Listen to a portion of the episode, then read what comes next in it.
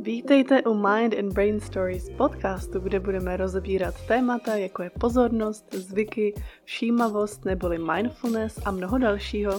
Já jsem Veronika a chtěla bych vám přiblížit, jak funguje náš mozek a přeložit vědecké studie z oblasti kognitivních neurověd do běžného jazyka. Bez dalšího zdržování jdeme na to. Tak já vás vítám u dnešního dílu podcastu. Dnešní téma je plasticita mozku. Než se vrhneme na toto téma, tak se vás zeptám, kdo jsem já? Nebo kdo jste vy? Co si představíte, když řeknete já? Co to všechno zahrnuje? Líbí se mi přirovnání mého oblíbeného vědce Ramachandrána, který říká, že já je stejné jako štěstí. Všichni víme, že štěstí existuje, že opravdu existuje, ale neumíme ho úplně definovat, neumíme ho charakterizovat. A stejně tak je to, když si řekneme, kdo je to já. Já jsem nějaké vlastně spojení senzorického vnímání, určitě nějak vnímám podněty z prostředí, to ke mně určitě patří. Já jsem v souboru eh, svých myšlenek a svých vzpomínek, což určitě platí. Já si taky představuju, že mohu kontrolovat svůj vlastní život. Já mám určitě, nebo si to aspoň myslím, že mám svobodnou vůli já jsem samozřejmě taky nějaké fyzické tělo, které ke mně neodmyslitelně patří. A já jsem také vlastně i v nějakém sociálním kontextu. Já jsem v nějakém prostředí, které na mě má velký efekt. No a tady ten soubor těch věcí, kdo jsem já, tak eh, je hodně se dá měnit. Všechno, co jsem teď řekla, se dá opravdu změnit. Prostředí má na nás velký vliv a dneska vás trošku vyvedu z omylu v tom, že to fyzické tělo, tak jak ho vnímáme, že naše, tak eh, to nemusí být úplně pravda. Existují situace a e, různé věci, které nám ukazují, že naše fyzické tělo umíme, respektive naší mysl umíme oklamat v tom, že naše fyzické tělo najednou budeme vnímat úplně jinak. No a co je to teda opravdu ta plasticita, o které se budeme dneska bavit? Takže plasticita mozku je nějaká schopnost změny, je to schopnost reorganizace našich neuronových sítí, které se můžou měnit v čase. Představme si to jako rekonstrukci domu nebo bytu. Vlastně doma můžeme třeba změnit různé místnosti, můžeme nově vymalovat, můžeme přistavět balkón a představme si to, že když přijde návštěva a nějak nám to okomentuje, tak změní i myšlení těch lidí uvnitř a ty třeba udělají nějakou další změnu. Takže i z, vlastně z prostředí můžou nás ovlivnit a my můžeme eh, udělat nějaké velké změny, strukturní nebo i funkční. No a takhle stejně funguje náš mozek. Náš mozek je ovlivněn hlavně prostředím a když máme nové zkušenosti a máme nějakou praxi nebo se učíme novým věcem, tak mozek se opravdu v čase dokáže měnit. Může se změnit strukturně a to můžeme vidět třeba pomocí MRI skenů nebo CT. A nebo také funkčně můžeme mít různé funkce v mozku, které jsou přebírány jinou částí. Můžeme si to představit třeba, když je někdo hluchý, tak svoji sluchovou kůru už nepoužívá. Vlastně do této části mozku neproudí žádné informace a tuto část mozku eh, hluchý člověk nemůže použít. A protože do této části mozku neproudí žádné informace, tato část mozku je přebrána jinou funkcí. Takže třeba právě hluchý člověk má daleko lepší somatosenzorické vnímání. Takže daleko lépe vnímá tlak, teplotu a bolest, vlastně hmat má daleko lepší. Takže se mu zlepší jiné smysly a ten původní, že teda přestal slyšet, tak ten mu zmizí. Stejně tak jako uh, slepý člověk Slepý člověk má zase daleko lepší sluch a hmat, protože vlastně tady ty dva smysly přebírají tu funkci toho zraku a tento člověk vlastně i trénuje tyto dva smysly daleko víc než člověk, který vidí, protože se vlastně musí spolehnout na tyto dva smysly a tímto vznikají změny plasticity v mozku. Víme, že plasticita je určitě velká, opravdu veliká u malých dětí. A bylo předtím zjištěno ve vědeckých studiích, nebo se tak vědci domývali, že plasticita se v čase snižuje. Že dospělý člověk nebo starší člověk, že už vlastně nemá schopnost plasticitou změny, změnit svůj mozek. No a Současné vědecké studie nám ukazují, že to není pravda. Náš mozek se může vždycky měnit a i to ve stáří se může měnit. Pouze tato schopnost je snížená právě třeba kyslíkovými radikály nebo nějakým poškozením mozku, které snižuje tuto schopnost, ale změnit můžeme mozek opravdu vždycky. Představte si třeba příklad, jak vnímáte svoje fyzické tělo. Říkáte si, že to je asi jasný, že každý vnímá svoje tělo úplně stejně. Jenže to není úplně tak pravda. My dokážeme mozek obelstít a najednou naše tělo vypadá úplně jinak, než bychom čekali. Když jsem byla ve Švédsku ještě na studiích, tak jsme studovali právě uh, i naše fyzické tělo ve, uh, jakoby ve vztahu k vědomí a zkoumali jsme třeba out of body experiences, což znamená, že existují experimenty, kde člověk se ocitne mimo své vlastní tělo. A to je strašně zajímavé, že vlastně nemusíme být opravdu v našem těle, můžeme být prostě venku, anebo v těle někoho cizího. Tento out of body experience experiment spočívá v tom, že člověk sedí na židli, má na sobě takové promítací brýle a tyto brýle mu promítají pohled, jako kdyby na sebe koukal ze zadu. Jo, takže vlastně ty brýle jsou propojeny s nějakou kamerou a ta kamera je v, ve vzdálenosti třeba dvou metrů je za vámi. No a tento jednoduchý experiment způsobí to, že během nějaké chvíle vy se najednou ocitnete jakoby za váma, že prostě vidíte svoje tělo před sebou. A jenom díky tomu, že vizuálně vnímáte prostě sebe z druhé strany, jako, jako ze zadu. No a tohle, tohle je neskutečný, že, že člověk se dokáže opravdu přemístit ze svého těla někam ven. Existuje mnoho, mnoho dalších iluzí, které dokážou právě náš mozek eh, blafovat a my se můžeme ocitat na jiných místech. Co se týče vnímání našeho fyzického těla, tak bych vám chtěla říct eh, takovou vtipnou věc ohledně fantomových končetin. Zase, jak vnímáme naše končetiny? No, fantomové končetiny je velice zajímavý jev v neurovědách. Poprvé ho popsal Silas Weir Mitchell už v roce 1872, takže to tady je opravdu s náma docela dlouhou dobu.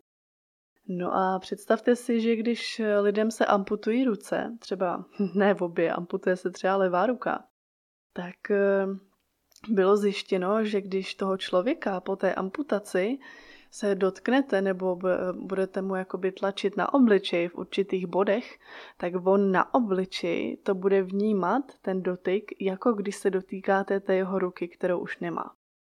Jo, je to strašně zajímavý, vlastně podle studií, kterou dělal hlavně Ramachandran, můj oblíbený vědec, tak zjistil, že vlastně máme v mozku popsanou takovou eh, somatosenzorickou mapu. Je to topograficky organizovaná mapa našeho těla, kde jmenuje se to Penfield Homunculus.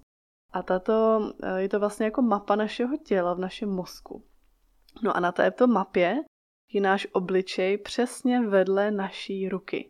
Takže když nám když amputují ruku, tak najednou ta část tady ta není stimulována a zřejmě podle hypotézy, kterou popsal Ramachandran, um, která se jmenuje Remapping Hypothesis, on říká, že právě ta část mozku, která patřila ruce, kterou už amputovaný, um, amputovaný člověk nemá, tak právě tuto část si k sobě převezme ta část toho obličeje a proto tyto věmy cítíme, když, když se nám někdo dotýká obličeje.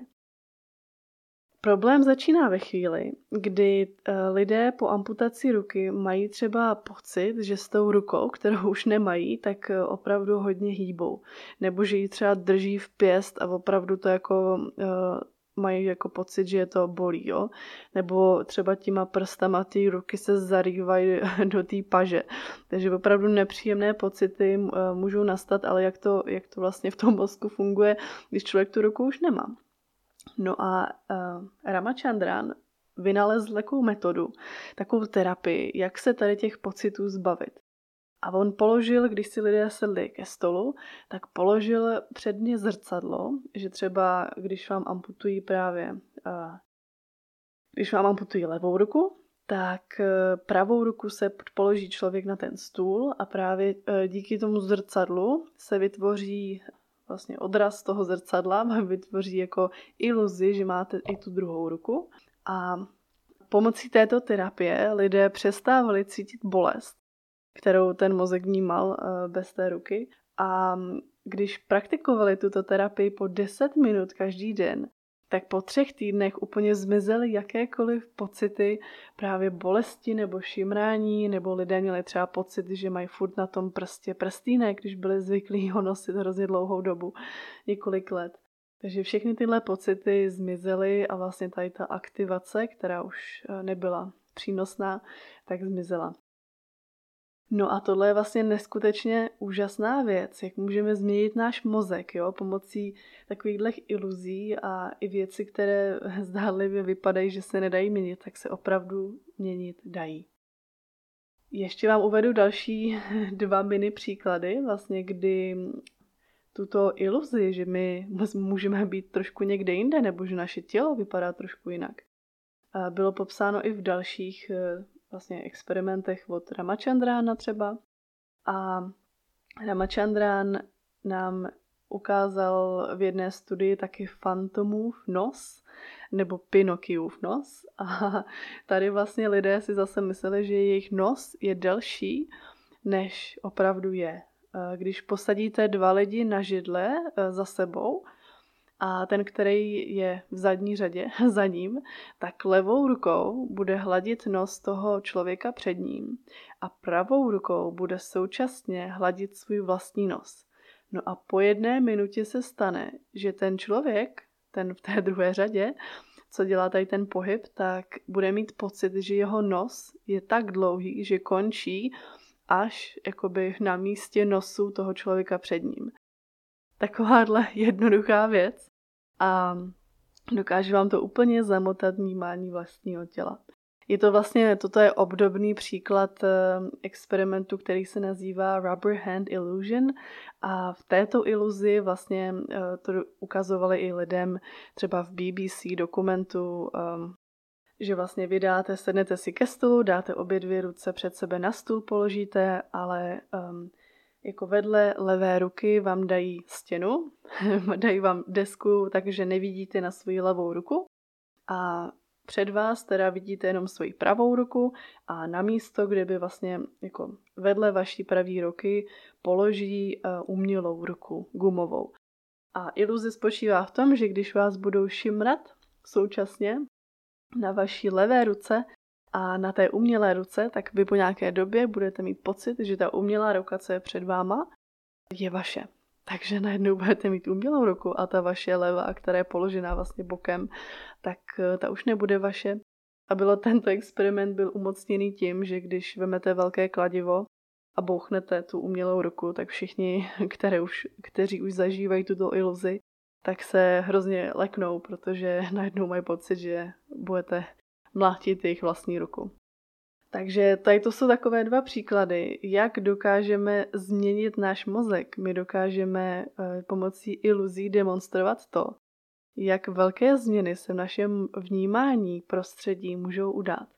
A tato plasticita mozku je naše hlavní téma, o kterém se dneska bavíme. A kdo jiný by měl měnit náš vlastní mozek než my? My právě se můžeme rozhodnout, jakými aktivitami budeme náš mozek měnit, jakým, jaké myšlenky si necháváme v mozku, jakým věnujeme pozornost a jakým naopak pozornost nevěnujeme. A všechno tohle jsou naše vlastní rozhodnutí. V druhé části podcastu bych vám ráda řekla, jak souvisí běhání s našimi kognitivními funkcemi. Takže plasticita mozku nebo tady ta změna je třeba pokud řekneme fyzická aktivita, jak ovlivňuje náš mozek. A opravdu ovlivňuje. Nejenom, že když si jdeme zaběhat, tak je to zdravé pro naše tělo, ale ono nám to vždycky v čase mění náš mozek. V mozku máme část, která se jmenuje hypokampus. Tato část mozku, to určitě už jsme slyšeli, tak eh, tato část mozku je hlavně důležitá pro naši paměť a pro naše učení.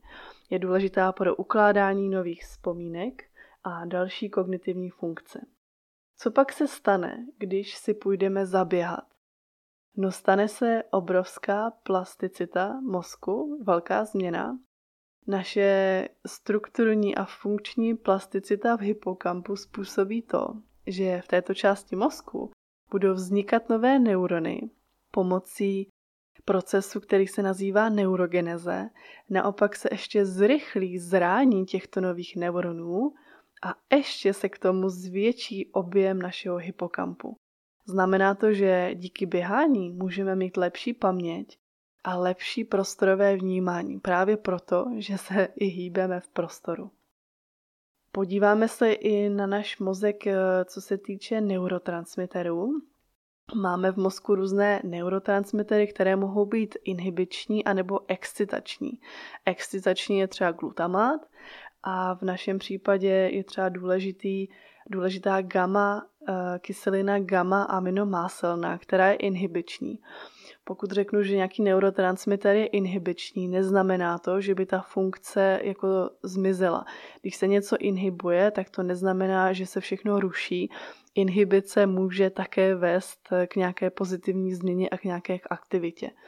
Takže v tomto případě víme, že když jdeme běhat, tak naše extracelulární eh, kyselina GABA aminomáselná, vlastně ten výlev této kyseliny, která je inhibiční, tak se nám zvýší. Na základě toho se nám zvýší inhibice v hypokampu a to tady, ten, tady ta změna nám sníží úzkost a zlepší kognici. Je to vlastně neskutečný, že, že náš mozek dělá takovéhle velké změny při, při pohybu, co to dělá s naší pamětí. Bylo, bylo jinými studiemi dokázáno, že třeba snížená inhibice právě v hypokampu byla pozorována hlavně u lidí, kteří ztrácí paměť hlavně, eh, kde to je asociováno s věkem, takže u starších lidí. Takže pohybem ku zdraví, jak se říká. Také víme, že běhání ovlivňuje naše jiné monoamíny a naše jiné neurotransmitery v mozku. Běhání hlavně zvyšuje dopamin a zvyšuje serotonin, což je takový náš hormon štěstí a dobré nálady. Tyto zvýšené monoamíny jsou hlavně v hypotalamu, ale také e, i v hypokampu. No a když poběžíte už delší dobu, tak se jistě budete cítit unavení. A při této únavě máme stále vysokou hladinu serotoninu a tato vysoká hladina způsobuje, že máme vlastně nám to podporuje kontrakci hladkých svalů a to napětí, ale zároveň nám vysoká hladina serotoninu způsobí snížení, do, uh, snížení naší motivace. Začneme se cítit více unavení a obecně budeme mít zvýšenou letargii, takže nějaký pokles energie a snížení entuziasmu. Takže toto je, co se týče vysoké hladiny serotoninu, ale zároveň při dalším běhu se nám sníží dopamin.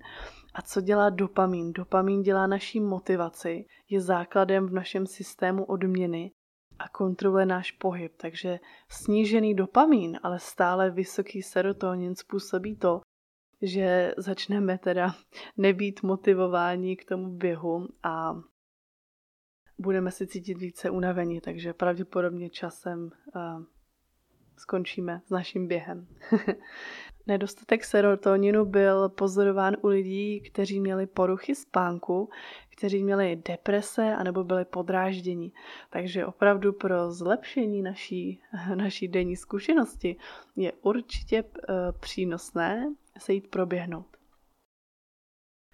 Zároveň úplně nejlepší varianta je, když se proběhneme venku na čerstvém vzduchu na sluníčku, protože sluneční záření je také důležité a zvyšuje náš serotonin. Proto třeba v zimě, když je hodně zataženo a nesvítí sluníčko, tak cítíme celkový pokles nálady. Ptáte se, jaký má cvičení efekt na náš organismus v delším časovém úseku? Nakonec mám pro vás jednu studii, která byla provedena na myších. a studoval se tady právě dopamin a serotonin, jak se adaptujeme a jak měníme tyto dva neurotransmitery v čase, pokud se jedná o cvičení.